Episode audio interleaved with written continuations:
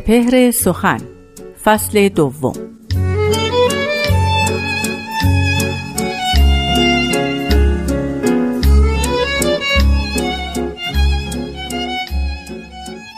برگ بی برگی نداری لاف درویشی نزن. رخ چو ایاران نداری جان چو نامردان مکن. یا برو همچون زنان رنگی و بویی پیشگیر. یا چو مردان اندر آی و گوی در میدان فکن.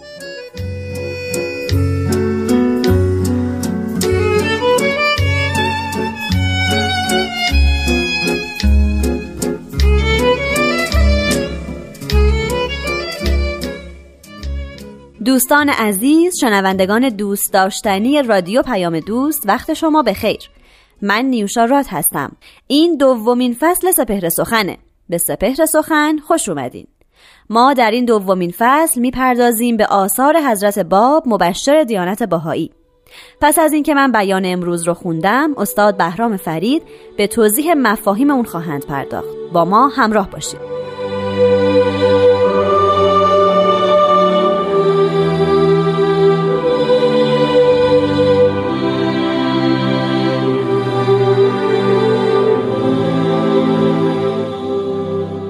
حضرت باب میفرمایند هیچ جنتی از نفس عمل به اوامر الله اعلاتر نبوده نزد موحدین و هیچ ناری اشد از تجاوز از حدود الله و تعدی نفسی بر نفسی نبوده اگرچه به قدر خردلی باشد.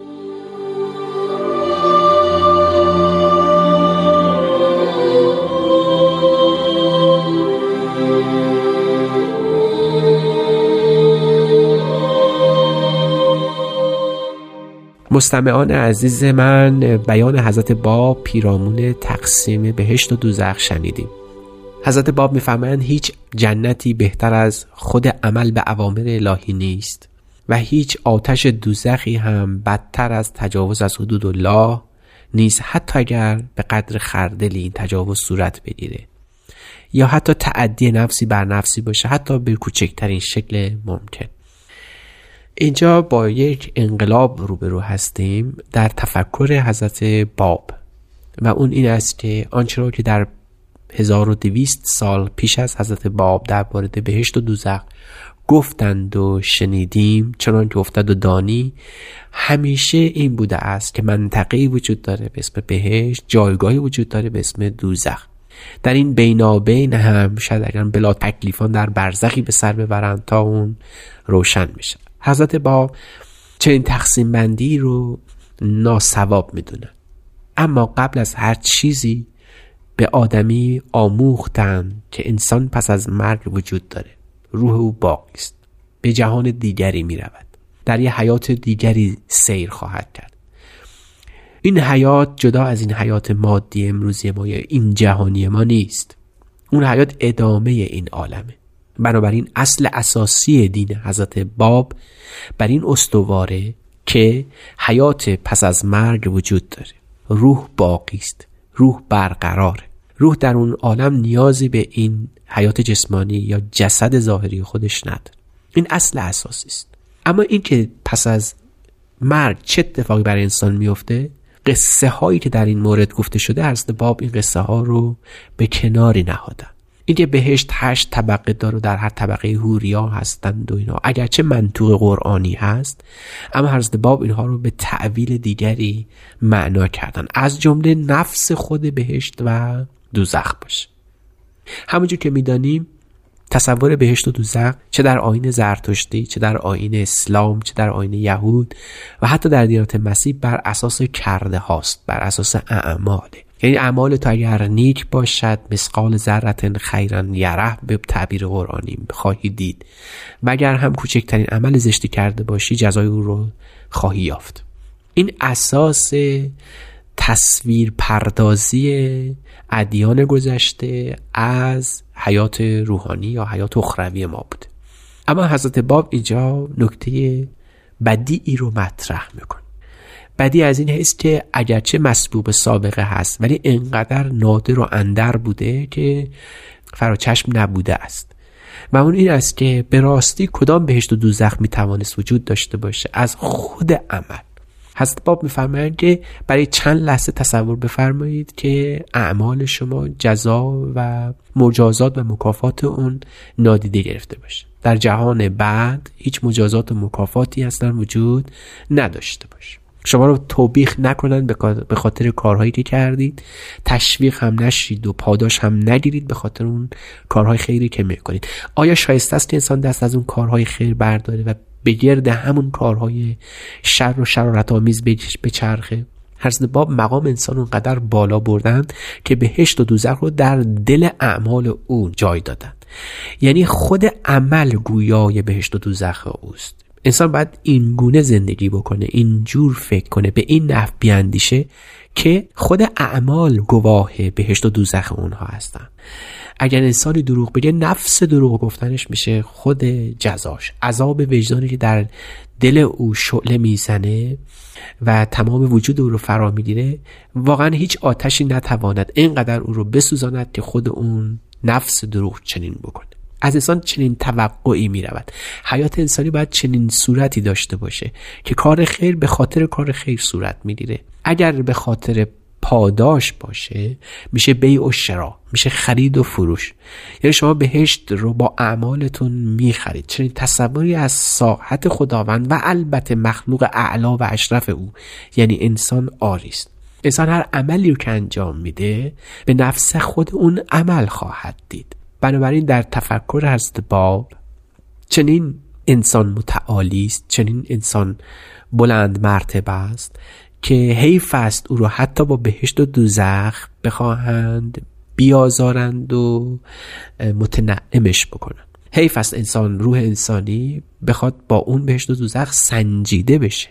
انسانی که میزان همه چیز هست انسانی که خلیفت الله به تعبیر ملیح قرآنی بر روی زمین او میزان بهشت و دوزخ است. نه بهشت و دوزخ میزان اعمال او سنجش افکار او و ترازوی کردار او. خود انسان میزان اتمه خود انسان ترازوی کافی است. از این حیث انسان محور اعمال خودش قرار می‌گیره.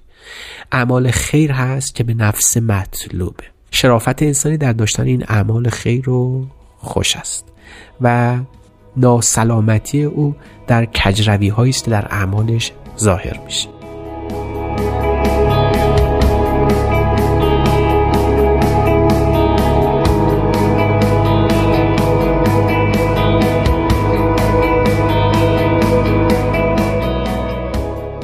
شنوندگان فرهیخته و دانای من بیان حضرت باب رو شنیدیم. هیچ جنتی از نفس عمل به اوامر الله اعلاتر نبوده نزد موحدی. حضرت باب تقسیم می‌کنن جهان رو به نگاه نه به وجود. یعنی نگاه انسان جهان رو تقسیم می‌کنه به خوب و بد. خود وجود خوب و بدی در او نیست. خیر و شرها در ذات وجود نهفته نیستند چیزی به عنوان خیر مطلق شر مطلق وجود نداره. اصولا در جهان آفرینه شری نیست. این شرها بر اساس نگاه ما طراحی میشن. شاید پیامبران از این نظر منادیان این نگاه یا منظرن. پیامبران منادیان منظرن.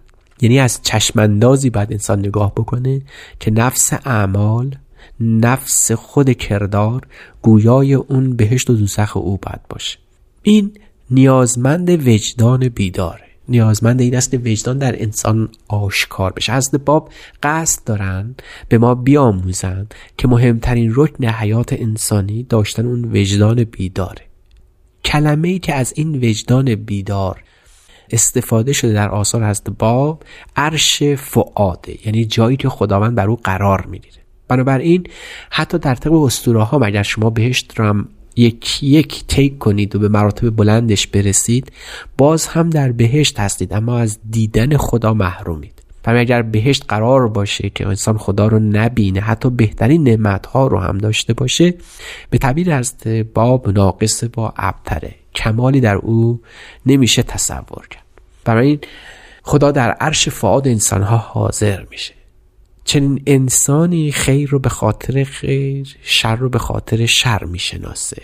خیر رو به خاطر خیر انجام میده. حتی اگر کسی از او شکر نکنه تشکر نکنه سپاس او رو نگذاره. حتی در برخی از میراث کهن ایرانی ها چنین تصوری وجود داشت که اگر یه زمانی انسان کار خیری بکنه و مخلوق شکر او رو بکنن از اجر اخروی او محروم میشه. پس بنابراین این تفکر این است که خدا هست و بس کافی است برای یک مؤمن حقیقی که او رو دال بر عمل خیر بکنه. بنابراین عمل نیک عملی است که انسان بر اساس شناخت او از مظهر خدا پیامبر خدا بر جهان رقم می‌زنه. ما با نگاهمون به هستی جهتمون رو به مدد پیامبر خدا مظهر ظهور از جمله حضرت باب از جمله حضرت بالا تشخیص میدیم و بر اساس این تشخیص رفتار می‌کنیم. خواه این رفتار مورد پسند و ستایش دیگران باشه یا مورد نکوهش قرار بگیره. این بهشت فرد مؤمن خواهد بود. این جنتی است که همه به او وعده داده شدند این جنت رو حضرت باب شکل اعمال می‌دونن. اگر چنین اعمالی که بر حیات دینی استوار باشه در, جب در روی زمین منعکس بشه محقق بشه همون دنیای ما با همه سختی ها و ناملایماتش تبدیل میشه به بهشت. شاید این منطوق قرآنی و اشرقت الارض به نور ربه ها همین جلوه اعمال حیات ایمانی افراد باشه در روی همین کره خاکی ما. برای بهش اونجایی نیست که انسان باید به سوی او ره بسپارد بلکه بهش اون جایی است که انسان باید در اعمال خودش با نحوه اعمال خودش بسازه. برای این بهشت و دوزخ چیزی جز وجود خود انسان و رفتار او نیست. اعمال انسان هستند که بهشت و دوزخ او رو می‌سازند به شکل تصویر پردازی کودکانه. میشه بهشت و دوزخ به شکل اقلانی و خردمندانه میشه وجدان بیدار.